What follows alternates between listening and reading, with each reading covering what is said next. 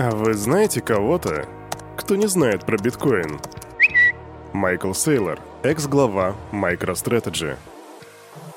Эй, здрасте, салют, Криптусы! Привет, Крипто братва! Кирюха здесь, и команда Криптус желает вам потрясающего настроения. Вас посетил Daily Digest, а еще сегодня вас посещает ощущение, что сегодня среда, 28.09.2022 года. И если это так, значит ваши ощущения вас не обманули. Итак, что же сегодня вас ждет в Daily Digest? Уже угадали? Верно, распаковка рынка, а потом обзор новостей, где я расскажу вам о том, что FTX поглощает Voyager, о том, что уходят различные SEO, о том, что прокуратура заморозила битки до Квона, а также о том, что в Wintermute, скорее всего, завелась крыса. Но все это буквально через минутку, а сперва распаковочка рынка, поэтому не задерживаемся, погнали! Подбирая сегодня новости, я вроде как даже случайно наткнулся на новость о том, что биткоин сегодня стоит ниже 19 тысяч долларов. И сейчас проверим, насколько это было правдой. Сперва зайдем на Crypto Bubbles и посмотрим. Да, у нас сейчас происходит а, такой отрицательный отскок, если говорить на новоязе. Вчера мы видели рост, сегодня мы видим падение. Причем практически по всему рынку, за исключением QNT, который дал 8,3% роста. Лишь за этим исключением все остальное у нас красного цвета со средним значением падения примерно в 7%. Отдельная печаль — это XRP, который дал минус 10%. Мы так долго ждали, пока эта монетка отрастет, а она взяла и вот, э, вот так вот себя повела. Печалька. Биткоин да, все-таки я правильно увидел, он упал по сравнению со вчерашним днем на 6,38%, и сегодня его ценник 18 771 доллар. Эфириум падает на 7%, и сегодня стоит 1284 доллара. Капитализация рынка ужасная. 915 миллиардов. Так не должно быть, дорогие друзья. А доминация биткоина 39,3%, а вот так вот должно быть, по мнению, по крайней мере, биткоин-максималистов. А Кирюха говорит, что нам пора уже заканчивать с этим обзором рынка и уже распаковкой рынка и уже переходить к новостной ленте. Поэтому, если вы со мной, то давайте пристегивайтесь, берите кофеечек и полетели. Фу. Я всегда прислушиваюсь к вашему мнению, дорогие мои криптоны, поэтому сегодня у нас вместо джаза играет lo-fi. Я думаю, мы будем просто жонглировать этими жанрами, просто чисто для разнообразия, но lo-fi чик прямо как вы заказывали.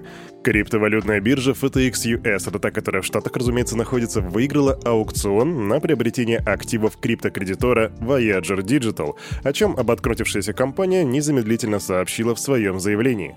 Заявка FTX составляет 1 422 миллиарда, что покрывает стоимость всех криптоактивов Voyager, которых там у них на примерно 1 миллиард и 311 миллионов, и включает дополнительное вознаграждение в размере 111 миллионов долларов.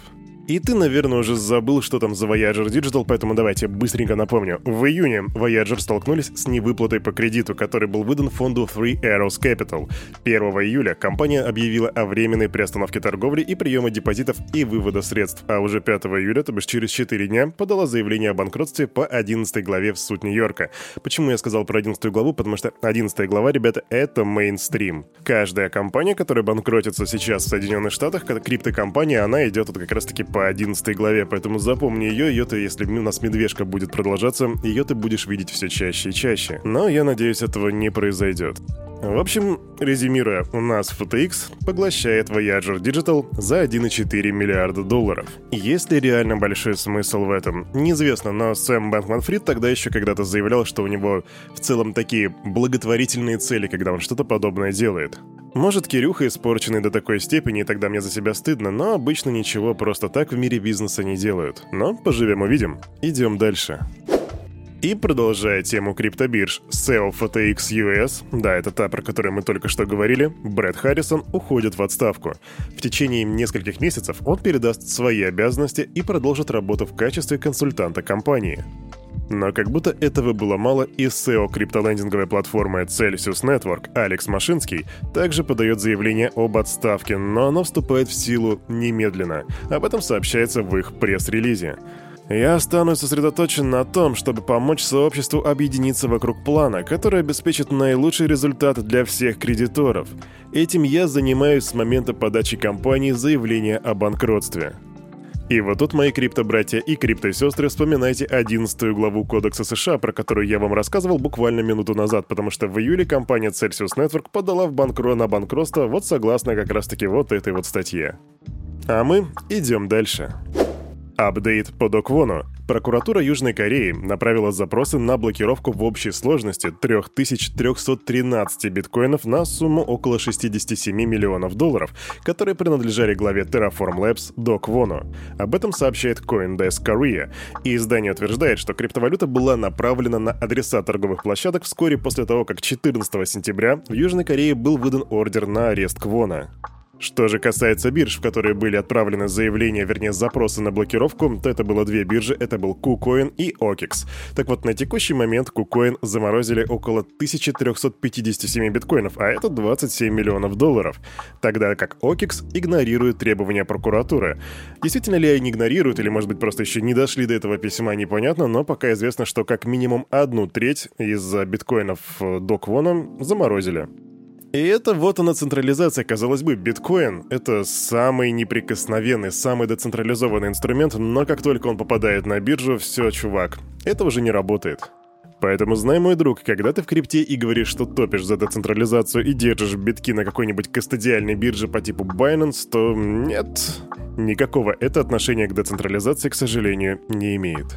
Идем дальше. А ты помнишь, что такое Wintermute? Если нет, то напомню, это такой маркетмейкер, который предоставляет ликвидность более 50 криптоплатформам, таким как Binance, Kraken, FTX, Coinbase и многие-многие другие. И на прошлой неделе я тебе рассказывал новость о том, что основатель платформы Евгений Гаевой сообщил о том, что хакеры взломали Wintermute и украли активов на сумму около 160 миллионов долларов. По словам Гаевого, эти атаки стали возможными из-за уязвимости адресов, которые были сгенерированы с помощью старенького сервиса Profanity. По крайней мере, так звучит официальная версия. А вот сейчас программист Джеймс Эдвардс под ником LibreHash обвинил команду Wintermute во взломе проекта изнутри. Проведя анализ транзакций и кода платформы, этот специалист пришел к выводу, что атака не была организована только с внешней стороны. Иными словами, Wintermute есть крыса. Снич. Интересное заявление, пока что Wintermute никак не отреагировали на эту ситуацию, и как только появятся новости, я тебе, разумеется, сообщу в числе первых. Так что stay tuned. А на этом, на это утро у этого парня за вот этим микрофоном все. С вами, как всегда, был Кирюха и команда Криптус желает вам потрясающего настроения на весь предстоящий день. И помните, все, что здесь было сказано, это не финансовый совет и не финансовая рекомендация. Сделайте собственный research, прокачивайте финансовую грамотность и развивайте критическое мышление. С вами мы уже увидимся завтра 9.00, так что не проспите. Адиос, амигос.